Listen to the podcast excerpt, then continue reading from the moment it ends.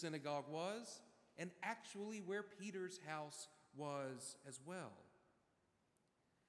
I can see Jesus enter into Peter's house, go over to Peter's mother in law, and heal her from her sickness. An act that I feel very confident Peter was grateful for. I can see Jesus get up the next morning after healing half the town the night before and go off to find a quiet spot to pray. And I can see his disciples finally finding him, telling him that the other half of the town was looking for him. And I can hear the weariness in his voice as he announces to them that it is time to go. Let us go to the neighboring villages, he says to the disciples, so that I might preach there. For that is what I have come to do. Will Willimon, the Methodist bishop, likes to point out that for many of people in the world around us, they assume that God, whoever and whatever they might mean when they use that word God, they assume that God is somewhere far, far away, hidden, distant, quiet, mysterious.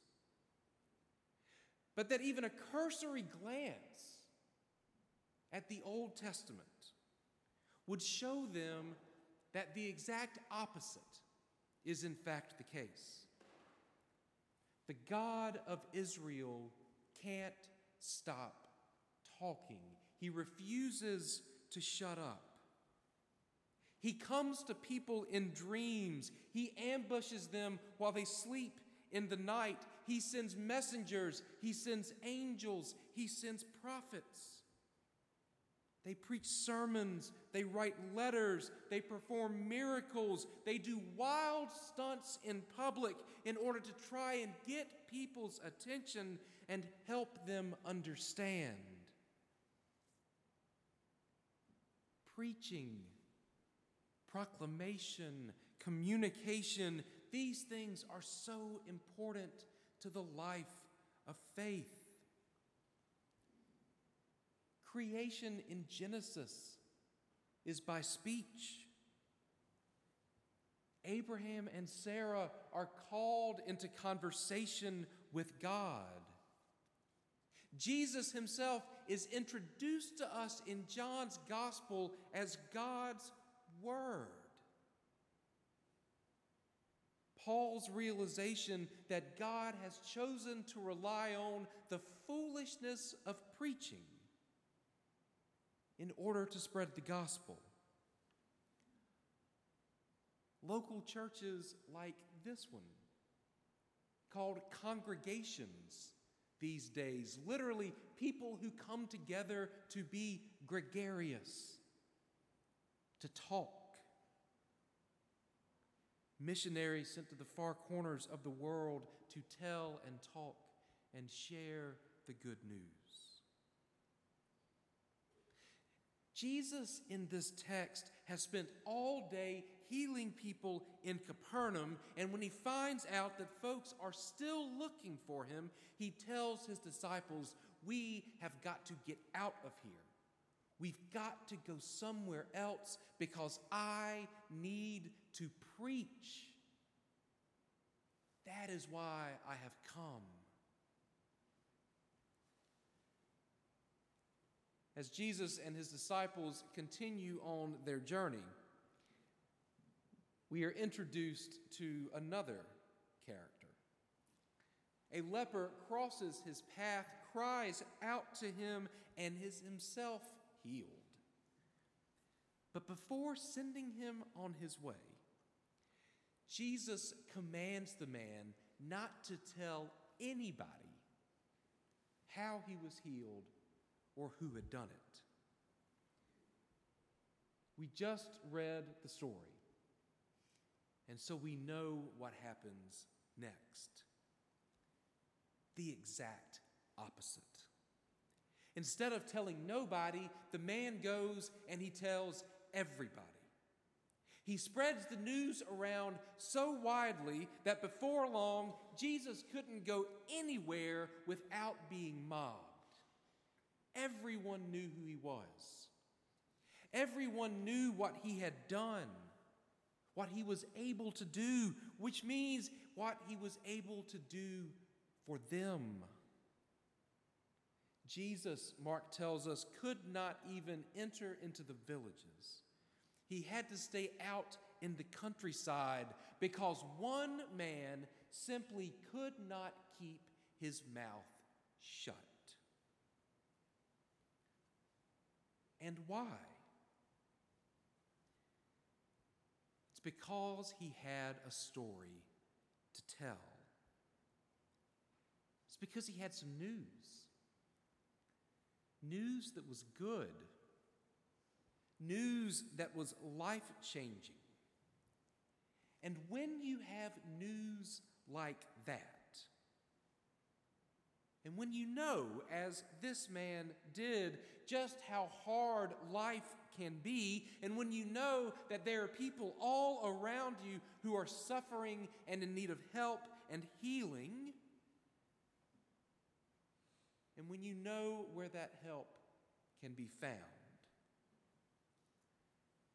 well, how can you not share that kind of news?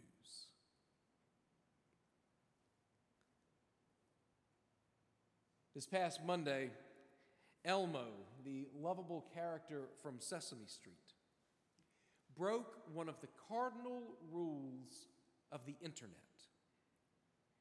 And he made himself that day's main character on Twitter.com. That is usually a recipe for disaster. But Elmo actually held the spotlight on Monday for a good reason. At 10:45 Monday morning, Elmo tweeted out a simple question. How is everybody doing? As he quickly learned, people around him were not doing well at all. One man had just been laid off, another was going through a divorce. Some were anxious about the current state of the world. Others shared stories of depression and addiction. All in all, well over 20,000 people decided to answer this simple, straightforward question. And yes, some people wrote back and said they were doing just fine. Thank you. But most of them took this opportunity to actually say out loud that no, no, they weren't doing well at all.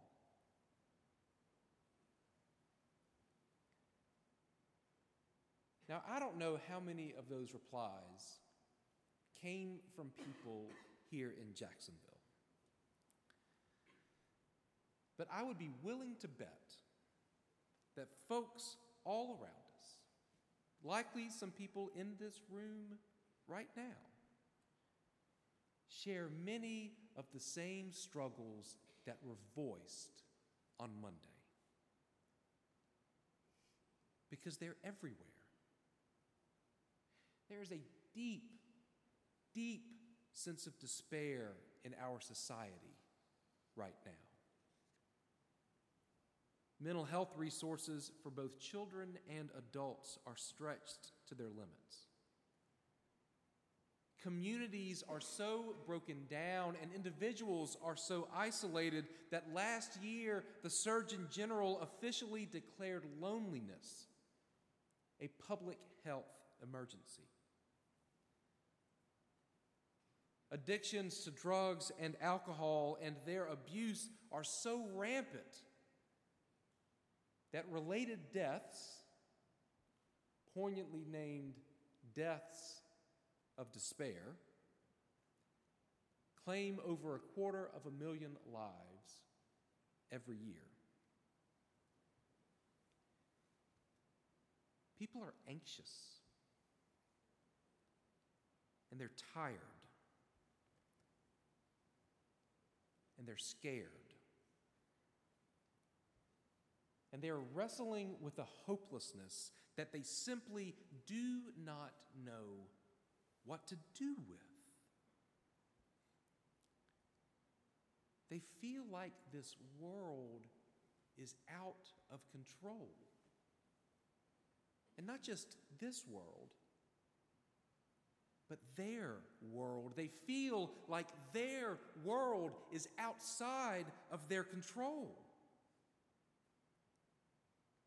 Even the people that you and I come in contact with every single day, people who on the surface look like they are doing pretty well. They may look like they have everything that they could possibly need. But I promise you that many of them are struggling, that they lack this kind of hope. Or maybe hope isn't quite the right word. Maybe it's peace. Or even if not peace itself, just the possibility of peace. The possibility that peace might actually be somewhere out there to be found. The possibility that, in the words of the Isaiah text that we read here this morning, when we are weary, there is a strength that we can draw on, or when we are faint hearted, we might be able to find some comfort. That there is a power out there that we can look to when things get difficult that there is a real and genuine hope out there that we can turn to when we are faint hearted, and that is bigger than the mess that we see all around us.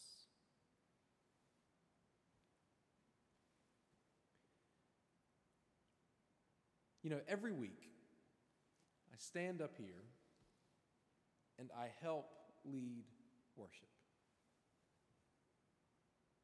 And every week when I do that, it feels like a tiny miracle that I look out and I see all of you. And I mean that sincerely. I do not take for granted that y'all choose to be here on Sunday mornings because it is a choice. I mean, unless you are Elijah. Your mom is not getting you out of bed, getting you cleaned up, and making sure that you come to this place. No. You are here because you want to be here. You are here for a reason. Even those of us, oh, even those of you who are joining us over the stream, you are doing this for a reason. You could be doing any number of other things on this Sunday morning reading a book, catching up on laundry, laying in bed and watching some favorite TV show, but instead you are choosing to join us here. Why is that? Have you ever asked yourself that question? What is the reason that you keep coming back? Because I have to assume that the reason that we are here on Sunday mornings together in this place doing this is because we have found something here. something that we want or something that we need. Something here that we have come to realize that we cannot find anywhere else in the world, and it is so important to us that we overcome all of the other obstacles and set aside all of the other options so that we might be here. And if I asked you to tell me, to name what that thing is, I'd be willing to bet I would get as many answers as there are people in this room or people streaming us online. Some of you might call it hope. Some of you might call it peace. Some of you might call it grace or love or community or purpose. Some of you, I would be willing to bet, would need a quick minute to think until you found the word that felt best. But whatever word comes to you, my point is this it's real. You know that it's real. It keeps bringing you back here. It's a part of who you are. Perhaps it's a part of who you wish to be. And if that is the case, then let me humbly submit to all of you that, like the leper that meets Jesus in today's story, you too have a story to tell. You have good news that needs sharing. You have found something, or perhaps you have been found by something that is good and that is great and that is desperately needed in this world, and you know people in your lives and your communities who need it themselves. People that you care about, people that you know. People who know and care about you and trust you and would listen to you if you shared this good thing with them.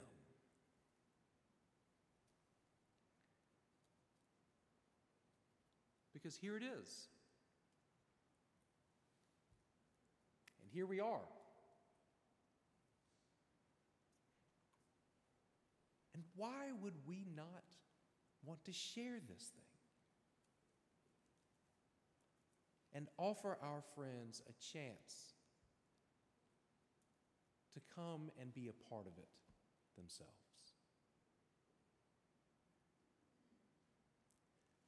Amen.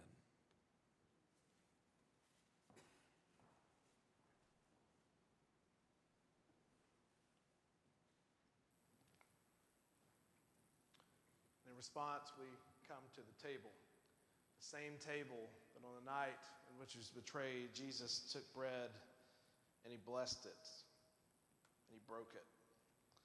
And he said, This is my body